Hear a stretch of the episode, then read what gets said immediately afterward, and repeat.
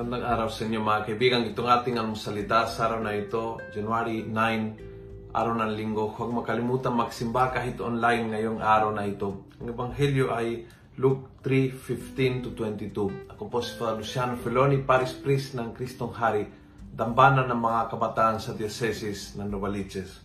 Sabi ng Ebanghelyo, Then, while he was praying, the heavens opened The Holy Spirit came down upon him in the bodily form of a dove, and a voice from heaven was heard, You are my son, in whom I am well pleased. Ang nangyari sa pagbibinyag kay Jesus ay nangyari din sa ating binyag. At mula noon, tayo din ay nakaranas nitong naranasan ng Panginoong Jesus na nabuksan ang langit at pinadala ng Ama ang Espiritu Santo sa sa forma ng isang kalapati. Alam po natin kalapati ay sa Biblia simbolo ng kapayapaan. Simbolo na na may may katapusan anumang gulo. Nalala nyo, pinadala ng, ng Diyos yung kalapati kay Noah para pagbalik niya na may dalang uh, dahon sa kanyang bibig ipakita na natapos ng baha.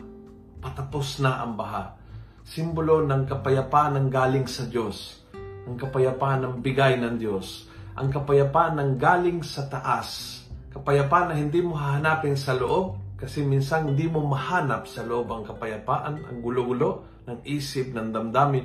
I'm sure yun ang nararamdaman mo, yan ang nararamdaman ko.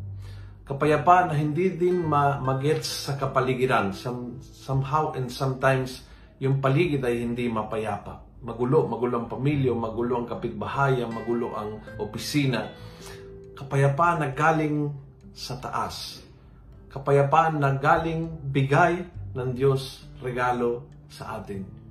Kapayapaan na ang Diyos ay nasa kontrol ng lahat. Kapayapaan na, na in, in God's perfect time and in God's perfect ways, lahat ay magiging naayon sa kanyang kalooban. Tanggapin mo ang biyaya ngayong araw na ito na natanggap mo nung nabinyagan ka. The Lord send the Spirit upon you. Sana maramdaman mo ngayon, Lord, peace in my heart but galing sa'yo. Kung nagustuhan mo ang video ito, please pass it on. Punuin natin ang good news ang social media at gawin natin viral araw-araw ang salita ng Diyos. God bless.